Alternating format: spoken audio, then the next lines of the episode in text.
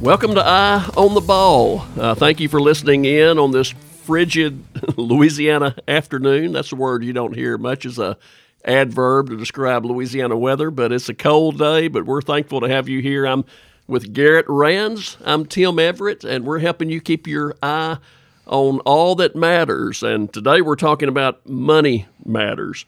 So, Garrett, this is your wheelhouse, and uh, we'll be asking you some questions about how we as individuals can have the right biblically responsible attitude toward uh, all things um, considered with money. So, um, want to start out this afternoon asking you what's the number one mistake that people make concerning their money?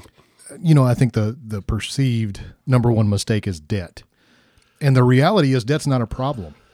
Debt's a symptom it's it's a consequence mm-hmm. of the real problem. And and a lot of people would say that, okay, well we get that, and that consumption is the real problem.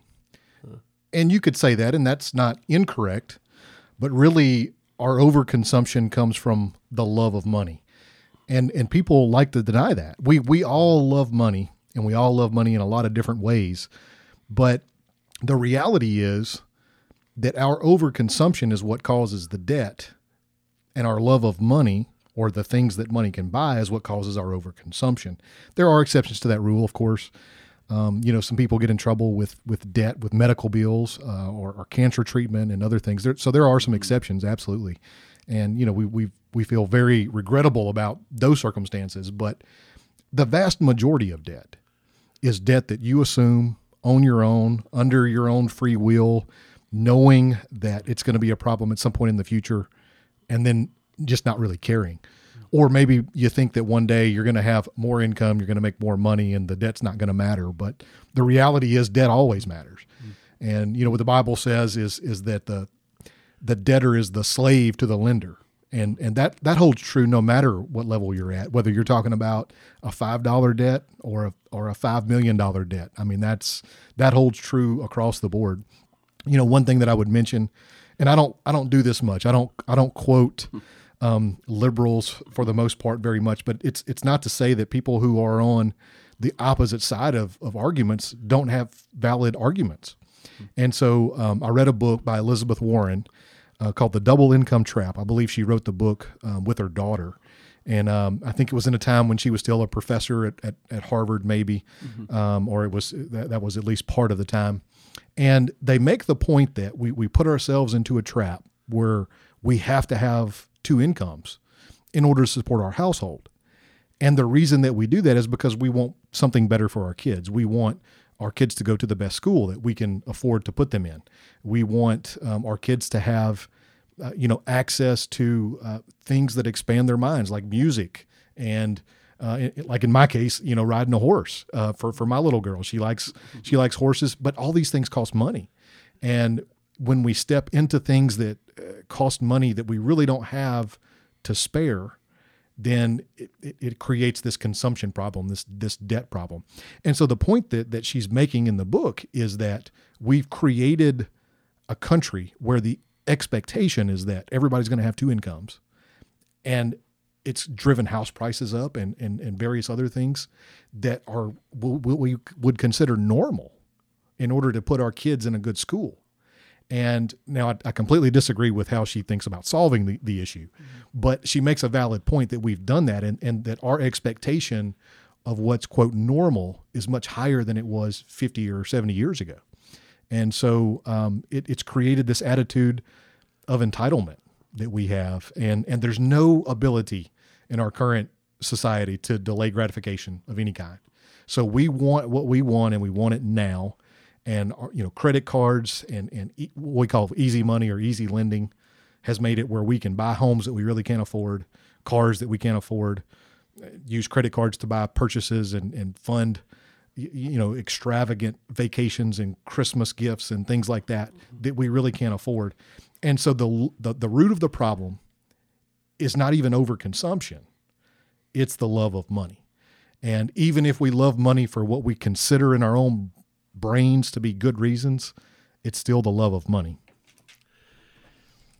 That's um, misquoted, isn't it? Uh, people are always saying the Bible says that money is the root of all evil, but they're leaving out a word, aren't they?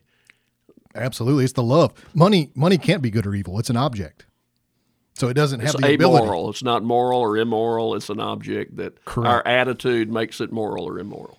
Absolutely. So you can't look at somebody that's wealthy and go, "Well, their money is evil," and look at somebody that's poor and say, "Well, their money is good and hard earned." You don't know. You don't know the story. Money is just money, and um, it, it can't be anything else. Okay. Yeah. Um, just dive a little bit deeper into that subject of the love of money. Um,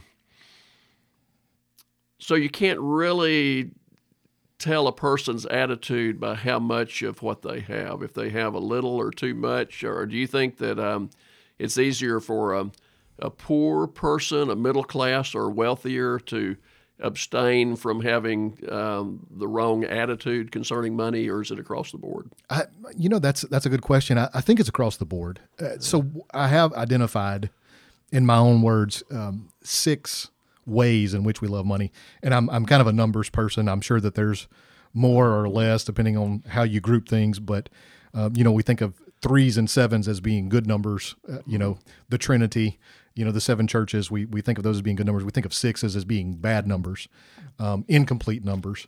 And so Coming um, up short of seven. Absolutely, and and that's kind of where I I have this with money. I- So the first one we've already kind of mentioned is the overconsumption syndrome, where we love the things that money can buy for us, and we we spend more on our house, we spend more on our vehicles, and we spend more for gifts and vacations than we can really afford. So we love the things that money can buy.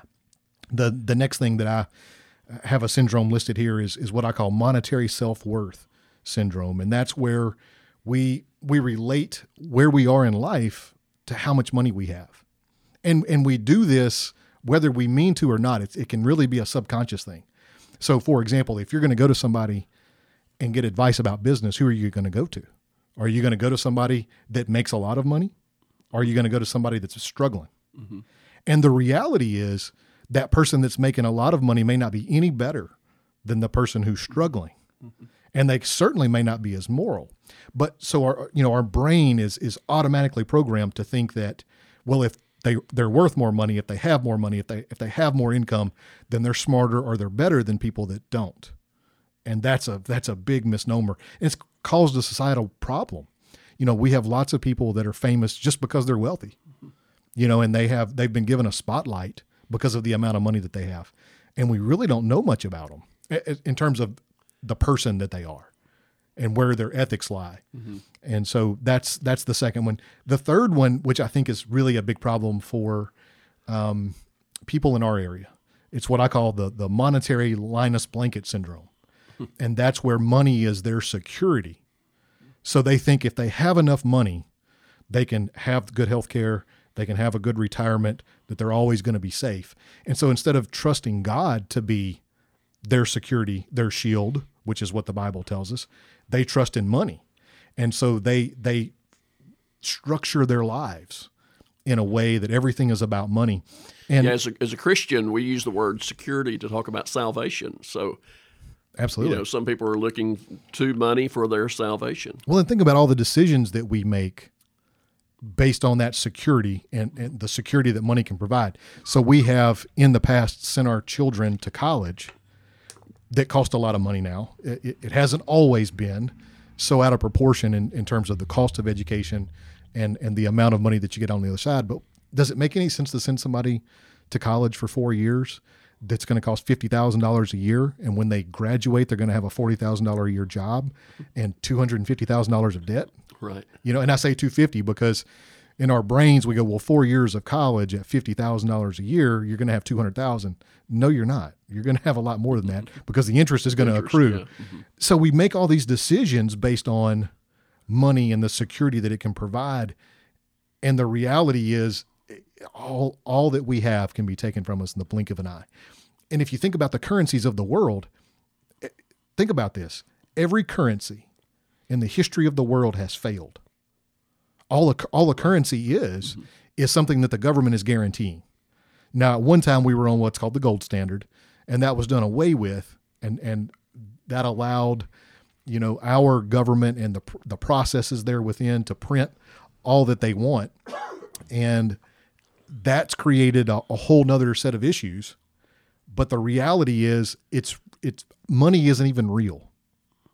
Money is something that the government guarantees, and so every monetary system throughout the history of the world has always failed. You just got to give it enough time. So, will there be a U.S. dollar in a thousand years? Uh, there's no way. We're not going to make it. We're headed down the wrong stretch, and that's you know forget about whether Jesus comes back and Armageddon comes and all those sorts of things. If, if we were just left alone for the next thousand years, our monetary system will not make it for another thousand years. The way that we're spending money and the way that we've structured things. So we need to develop an attitude that survives change um, because our money may not. Our money will not, and Yeah, the Bible says yeah. that those that trust in riches will fall. And I, I can't tell you which proverb that is. A lot of a lot of these that I quote are in proverbs, and there's a lot of numbers, but uh, you can look that up. Those that trust in riches will fall, and and and that's a that's a guarantee. That's a biblical guarantee that if you place your hope and your security in money, that you're going to have a problem. And so that's uh, that's the third one. The fourth one is what I call the monetary legacy syndrome, where we feel like it's an obligation for us to make a lot of wealth, to accumulate a lot of wealth, so that we can leave our children better off than we were. And that's not really it's not a bad thing or a or, or a good thing. It's it's a matter of priority. So when we prioritize that, it becomes a problem when we prioritize this is this is why we live we live to make wealth so that our kids are better off than we are then it's become a problem instead of living to glorify the lord you're living to glorify your name and your and your children and, our and sense so of we- purpose has been wrapped up with our income. Absolutely. You know.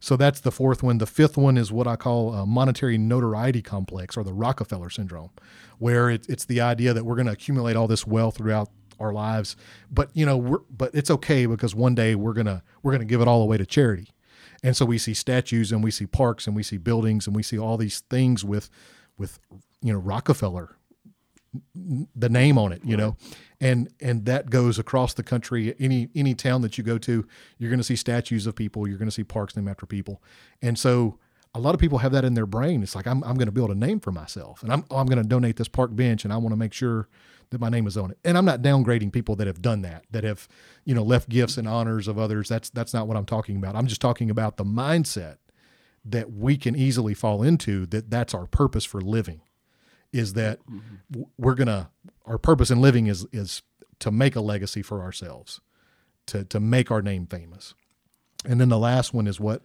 um, it's another kind of a problem. It's a it's a way that we love money. We love to judge other people's money.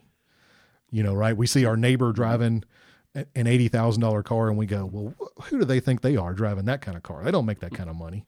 W- Well, we don't really know. Um, I I can tell you from personal experience um, my clientele through the years, many of the ones that have the most money, you would never know it, right? I mean, they wear the same clothes that they wore 20 years ago. They hadn't bought new clothes in a decade. You know, they drive, they buy used vehicles that have high miles. That that's what they do. They live in the same house that they've lived in for 50 years, and they've got they've accumulated a lot of wealth, and it's because they didn't spend it. You know, it's not it's not a magic formula. If you don't spend it, and you save it, then you're going to have more money.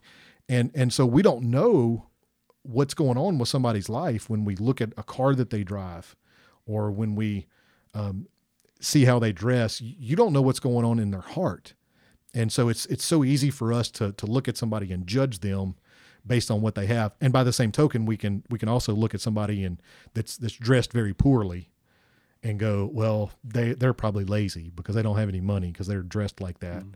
So they're they're not good people because of this, you know. And so that's the six things that I've kind of identified as our love of money or our money problems, money issues that we have.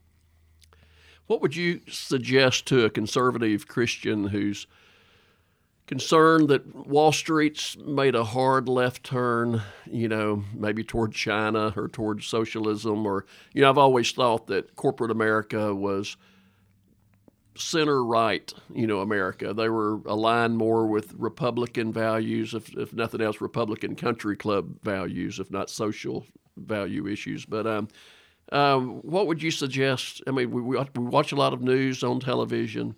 Uh, we become very insecure about where we are as a country and our economy. So, back to the subject of attitudes. What should be a conservative Christian's personal attitude about how they can handle the the changes that are taking place in our, our country? So the first thing I would I would say um, right off the top of my head is is I think that's correct and incorrect. I think it's correct because w- we do see a change in morality in our country, and that's obviously uh, very visible in a lot of corporations. I say it's partially incorrect because prior to coronavirus, we had 6 million businesses in our country, 6 million corporations.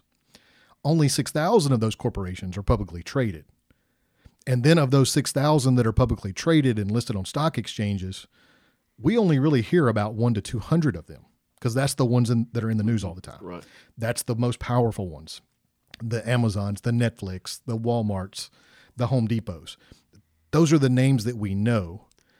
They're the ones that get the spotlight, and they have become, eh, they have caved in to the left into giving to those causes. Are they driving the news, but not necessarily the economy? Or Yes. Okay. Yes. And, and not to say that they don't play a role in the economy, but you can't count, I would really call that a handful of companies when you compare it to the 6 million that we had. I don't, I don't know what the number is after coronavirus. I'm scared to, I'm scared to know, but, um, they play a role in our economy, but they are not our whole economy. Okay. And so I, I think that statement is both correct and incorrect. Um, it should concern all of us. And that's one of the reasons why we've got a movement now in the Christian community called biblically responsible investing. And most people are not familiar with this term. Right.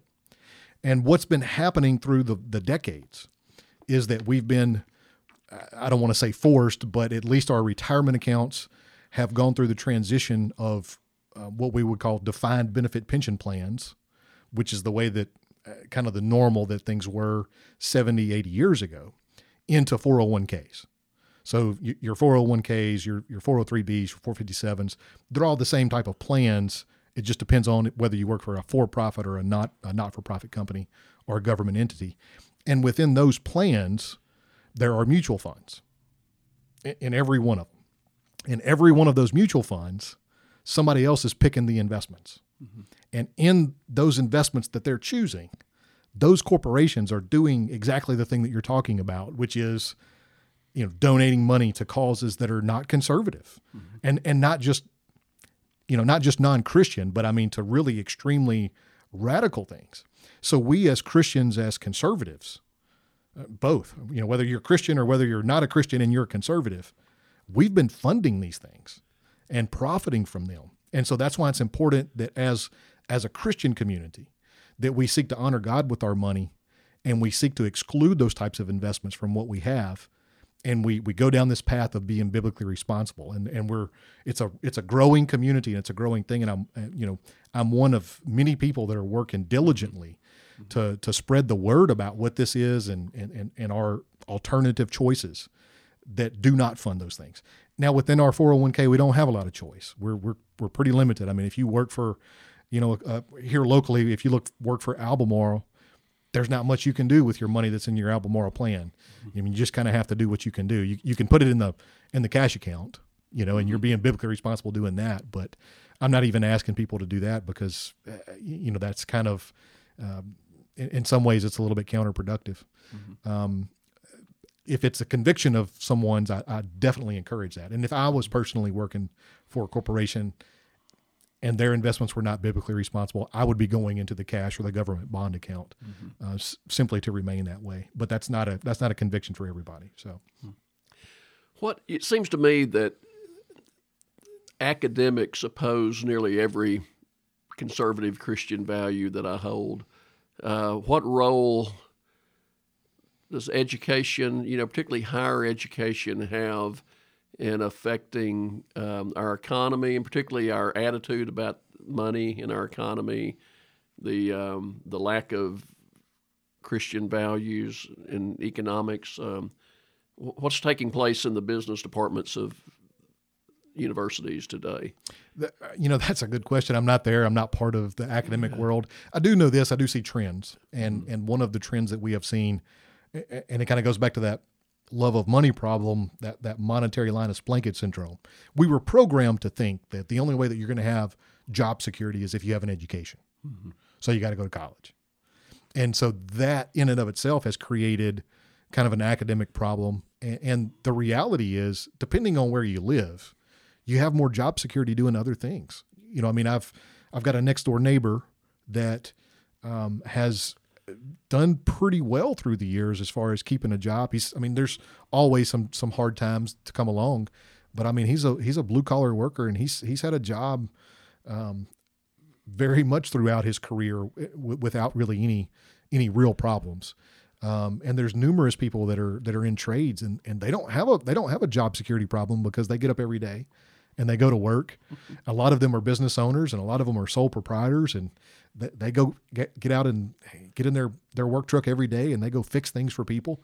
Um, there's probably more job security in that for a male than there is uh, a college degree in business.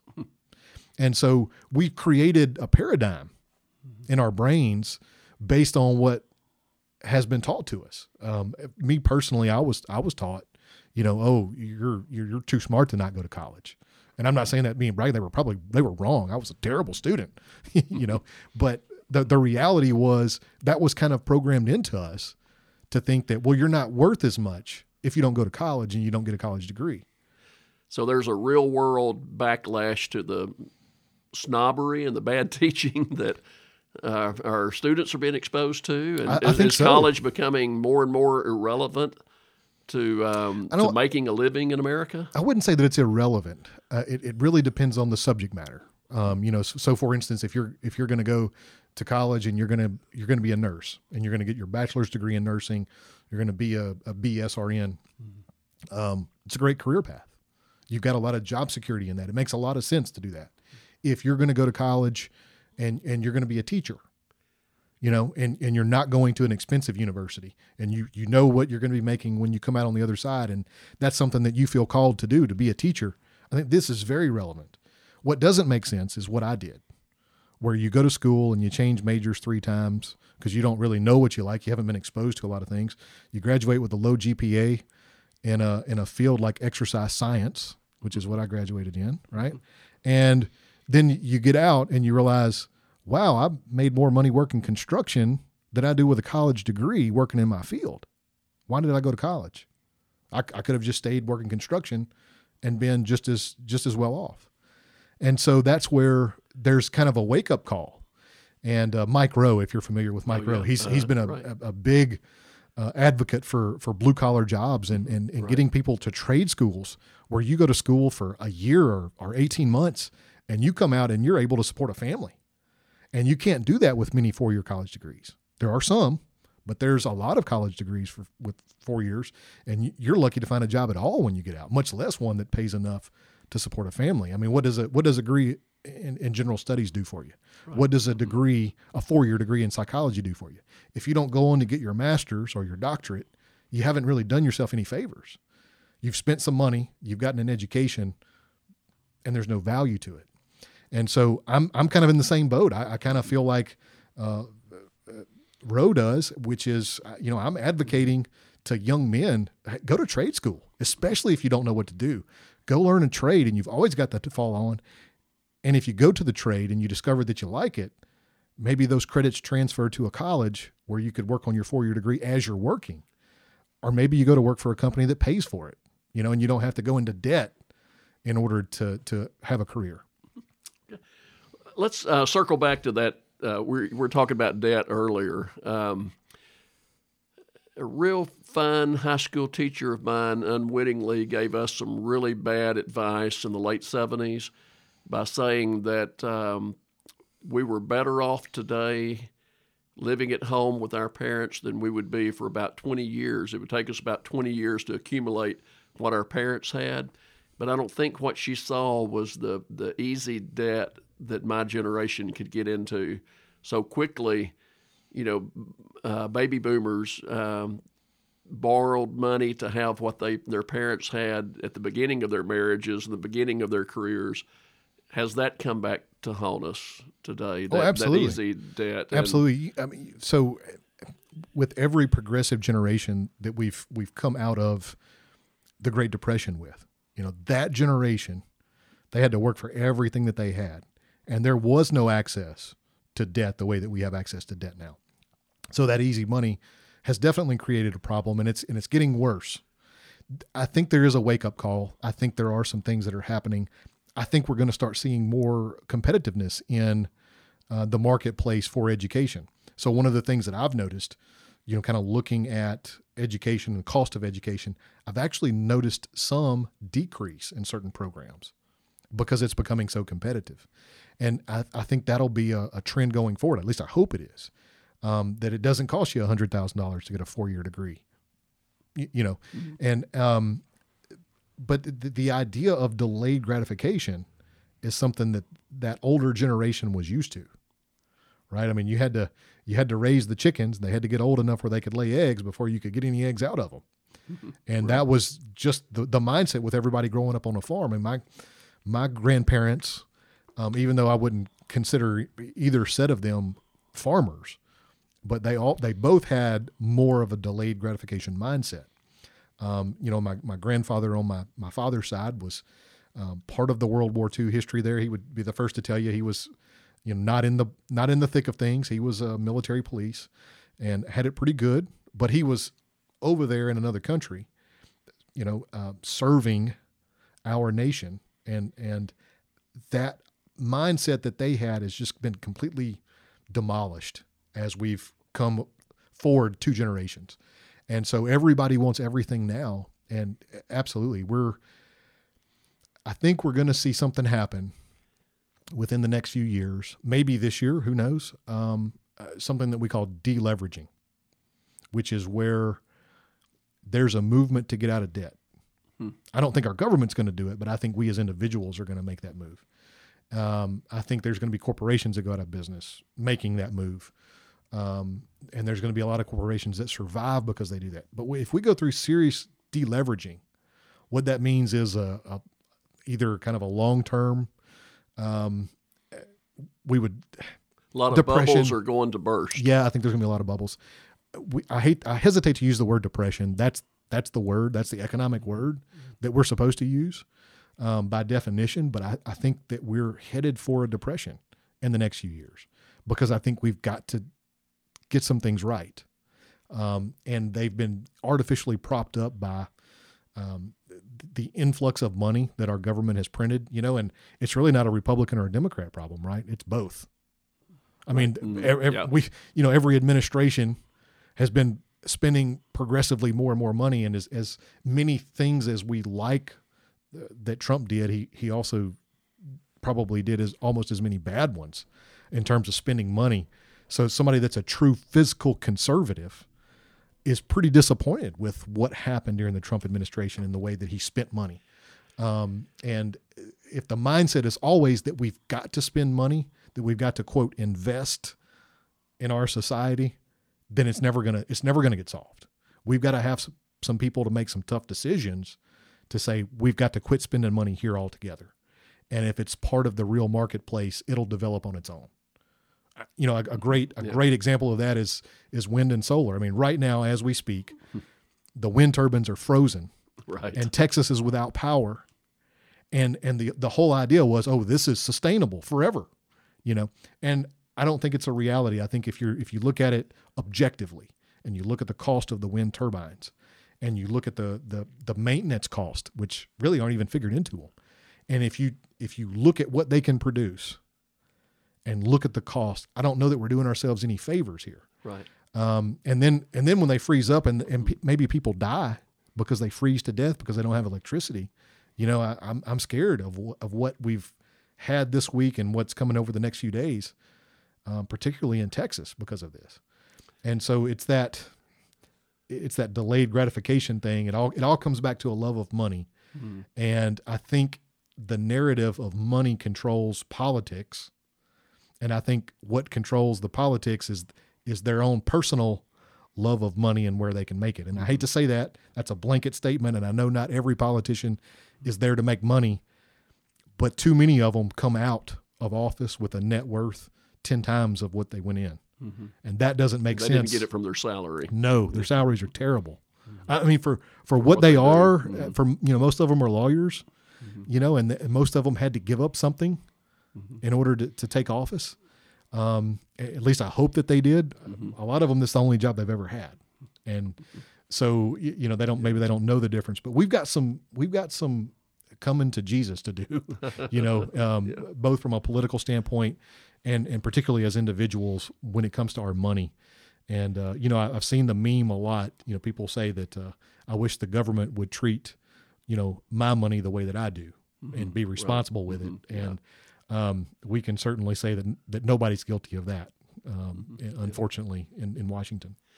Well, so you're you're telling us this afternoon that the fears and anxiety that we have concerning our economy, concerning our future, that before we change habits, we need to change our mind and our hearts, you know, our attitude about money. That's the very first step. That's the first step. Okay. And and how do we do that? How do we you know, I guess we're getting to the subject of repentance or but you know, how how, how do we change our hearts and minds about something that is obsessive as, as money? You know, it's not far from any of our minds, you know, as we so it's it's I have to use this example because I think it's very similar. Um, prior to me uh, getting into the financial industry, I worked in healthcare management, and I worked for a company in Los Angeles called JEG Diversified Healthcare, and my job was to manage bariatric surgery programs, and bariatric surgery is something you know that we told we told people. I mean, it's it's in some ways it's a form of mental illness. And it's a very hard one to deal with because unlike drug addictions you know alcohol or crack or anything else you can't completely abstain from food. You have to have food to live mm-hmm. And so be prepared. This is a difficult battle. And really the same thing holds true for our money. We can't do without money. We can't cut ourselves off from it. So we have to have it to purchase the things that we need every day. And so it makes it, it it makes this an uphill battle. So every one of us loves money. We've all got a money problem. Every one of us. Even if you don't think you do you do. And so it's something that you have to stay on top of. So the first thing is recognizing that yes i as a individual person i have a problem with money. And if you identify wh- where that problem is then you can repent and you can turn away.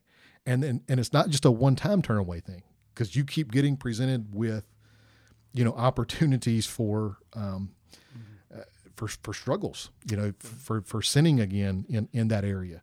And so we we have to have the, the power of the holy spirit to get over this. And it's it's not easy.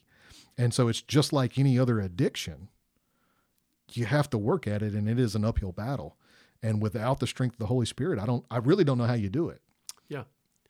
You know, James talks about in the scriptures, um, our Heavenly Father knows how to give good gifts to His children, but whenever we take our eyes off the giver, look at the gifts, and they become idolatry, then they become God replacements, and our God is a jealous God, will not tolerate second place to even any of the great gifts that He gives to us. So I guess money is like um, like family and like the church and the Bible, and all these great gifts that God gives to us, it becomes idolatry whenever it becomes our, our focus and becomes our God. So, Absolutely. You know, there's three things that, and, and uh, this isn't an original thought. If you have an original thought, it's not yours, right?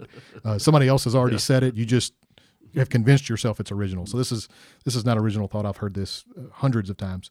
There are three tools that Satan uses on us, and it's in our nature already. So it, it's not hard: money, power, and sex. yeah, absolutely. And I- personally, I think money is the the biggest one because money can also buy power and sex. Mm-hmm. So and, and and we know that. So because of that, it's really kind of all three wrapped up in one. right. And so our struggle with money is so severe. God gave us like 2,300 Bible verses to deal with it. He didn't tell us things about money once. He told us numerous times, Old Testament, New Testament, and it, it's it's a theme throughout the Bible that money is a problem, and we're we're going to have to deal with it. And you better learn to rely on Him for your strength, because at some point in your life, things are going to be uh, I- I hate to use the word almost suicidal, but hmm. probably. You know, I mean, I, I know that there have been times in my life where um, you're so fearful of an event, you're so fearful of a failure or something that you have that thought go through your, even if it's just for a moment, you can have that thought go through your mind because of money. I would, I don't know this. I've not looked up the statistics, but I'd be willing to bet if we had the numbers, the real numbers on suicide, yeah. I'd be willing to bet that money was pretty high on that list in terms of agree. reasons why. Yeah, I would agree with that. One of one other thing I would want to mention: um, if you're struggling with debt, uh, yes, the first thing that you've got to do is you've got to repent. You've got to recognize that you have a problem. You have to repent and and change your ways, and that's what I call stopping the bleeding. You know, it's like a bucket with a hole in the bottom, right? You can keep pouring in, but if you don't stop the bottom, you, the the hole in the bottom, you keep getting into trouble. And so, for some of us, it's going to take downsizing our home to really get out of trouble. And that's a that's a scary thought that you'd have to downsize your home or move somewhere else. But it may be a it may be a better alternative to bankruptcy. Now, right now, you know, we're we're, we're in the coronavirus thing, right? And the the foreclosures uh, have been put off for a lot of institutions, and uh, I think there's going to be some people that that does benefit. Mm-hmm. I'm not saying it was right or wrong. I'm just saying it is what it is. So some people are going to have to downsize their homes, sell cars. Um, they're going to have to give up some activities that they're used to they're going to have to get used to cooking at home. Wow, what a terrible thought to actually have to work for your food and you can't go to a restaurant and get it easily, but that could save you some money. The other thing that I would tell you is you don't need to spend money to get out of debt. So you don't have to buy a book. You don't have to go through a course. You don't you don't if anybody wants to get money out of you to get you out of debt, then you need to really pray about that because it could be a trap or it could be something that's uh, maybe partially beneficial, but not real beneficial. Mm-hmm. And I say that because, you know, there's a, it's just not rocket science to get out of debt. You stop the bleeding and you, you do the things that you have to do. You make the tough decisions and you start going the other direction. And, it, and it's not going to be done in, a, in, you know, if you're severely in debt, you're not going to get out of it in a month. If you didn't get in it in a month, you're not going to get out of it in a month. Um, there are some exceptions, right? Going back to the medical thing or cancer mm-hmm. treatment right. and things like that, and, and and certainly that's understandable. But you do have to have a plan to get out of debt. You need to write it down, whatever it is, and you can make your own plan. Pray about it. You can make your own plan to get out of debt. There's not a wrong way. There's not a bad way. A simple one, a quick one. You could pay off your smallest loans first. That's a that's one that you know gives you some some dopamine kind of injection. victory, yeah. It's kind of a victory, Celebrate. right? Uh-huh. Another another way is you can pay off the ones that have the highest interest first. So you work on a credit card as opposed to your house note. Um, there's not a wrong way, and there's there's in some ways there's not a better way. As long as you have a plan, you've prayed about it, and you've developed it, and you stick to it. That's what matters. Um, and and you don't you don't backtrack on it. You don't just you don't start getting out of debt, and then you go, yeah, I'm tired of driving this car I think I'm going to go get a new one. And then you just defeated everything that you've done. And so it's the same way if you if you've got a struggle with alcohol and you're sober for five years and then you decide you need to go to a bar and and break your sobriety. It's it's not any different. Mm-hmm. And so it, it has to be treated that way. It has to be treated as an addiction problem if consumption is your problem. And then I would say this because you know there's there's a tendency for people to look for the easy way out so we want to buy a book that's got a plan in it that we can follow. And there's not anything wrong with that. But if you create the plan yourself, then there's more of a sense of accomplishment. Yeah. To that. Whereas, I mean, what do you oh, so I followed so and so's plan and and they got me out of debt. No, they didn't. They didn't get you out of debt. you got yourself out of debt because you used a plan and you prayed about it and you did the things that you needed to do.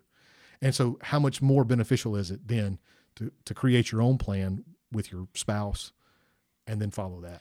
Some of these books and seminars are pretty expensive in themselves. Yeah, I don't understand. I, mean, just. I don't understand why a ministry wants to charge somebody a thousand dollars for a course on how to get out of debt. you, you, know, that's yeah. that should be something that's out of the goodness of your heart. I mean, you should you should be trying to help people. And I get that everybody's got a business and everybody wants to try to make a living, but let's don't try to profit from it. Yeah. And and there's some bad advice in those. There's it's easy to have good advice and some some good use of scripture mm-hmm. combined in with some bad advice. And I think that that's the case in a lot of in a lot of people. Yeah. uh, a lot of the books that I've seen. I, I, I've I've read, and you think a lot about someone, and then you read the book, and you go, "This is this is not biblically responsible." And that's that's the other course that I would tell you to make sure that people go down. It's not just a matter of getting out of debt, but then when you're out of debt, what are you going to do then? Whose advice are you going to listen to? You know, because not not many people out there are talking about biblically responsible investing, not yet. Right. Mm-hmm. But I, I, do think it is snowballing, and we've got companies like uh, Eventide and Inspire and Timothy Plan and, and Dan Celia and his ministry. Um, we've got a lot of people now that are that are mainstream, that are national, um, and, and, you have to be looking for them. Yeah, that's good news. It is. It is very. It's very good news, and it was. You know, it's been a frustration of mine through the years mm-hmm. that we we have very limited options, um, but it's getting better really quickly, and so I'm I'm pleased with that. Thank you, Garrett. Very very helpful information for us. Very practical. Um, everything begins with the heart. Uh, the Bible says to guard your heart. It's the wellspring of life. So. Uh, listeners, we're grateful to you. We hope this has been helpful to you. We hope that you'll um, continue to, to tune in to Eye on the Ball. We want to help you to to seek out the biblical priorities that God has for you in your life. Garrett, help us um, on how you find us and so our church website share and that sort of thing. Yeah, our church website is um, we've actually got two addresses that you can get there. odfspringhill.com is one way you can get to our church website. Um, the other name for it is gammatown.org. And uh, you tell G- us a little bit. G A M M A T O W N. Yeah, uh, Gamma Town is our expression for sort of like the oasis in the wilderness. Uh, we're between uh, Egypt. When we become believers, uh, we're no longer ca- um, slaves in Egypt. Uh, we're sort of in the wilderness. We're looking forward to crossing the Jordan River into the Promised Land. But uh, Gamma Town is is God's kingdom here on earth. Um, it's making the best of um, of what we have, uh, relying on God. It's, it's, sort of the, the idea of a garden where God and man meet in order to, to do business together, in order to get our insights and, and uh, making the best of where God plants us, blooming where we're planting. So uh, that's uh, Gamma Town. Uh, we're not Alpha. Spring Hill's not an Alpha city like Dallas. Uh, we're not a, a, beta city like Fort Worth and, and, an alpha wannabe. We're a gamma town. That's an individualist, somebody's who they are, who God created them to be, but the very best of who they can be. So um, that's where we came up with the idea of gamma. Yeah, town. so you can find us there on the church website. And then I also have a personal website that's um, strictly from a financial standpoint for, for ministry. And it's just garrettrands.com. And uh, I, I have blog posts there and um, some other information. I'm working on it. It's a work yeah, in progress. Yeah. Looking forward um, to your book, uh, writing a book. Yeah, and, I hope I can get that done this year in 2021. It, uh, it's taken a lot longer than I thought it ever would, but uh, working on it. And so it'll be kind of information compiled in one place. And that's the idea. And so um, God bless you. We hope that you've uh, benefited from this. And we will talk more about financial issues going forward. Um, I think it, for those of you that are listening, we're going to alternate between talking about financial and economic issues and spiritual issues. Mm-hmm. And uh, that's why you've got a financial guy here and a pastor here. And um, I, I, we hope that you enjoyed it. And if you have questions or topics that you would like us to cover, please feel free to email us, um, either one of us, and we'll be glad to cover that. Amen. Great job. Thank you, Garrett.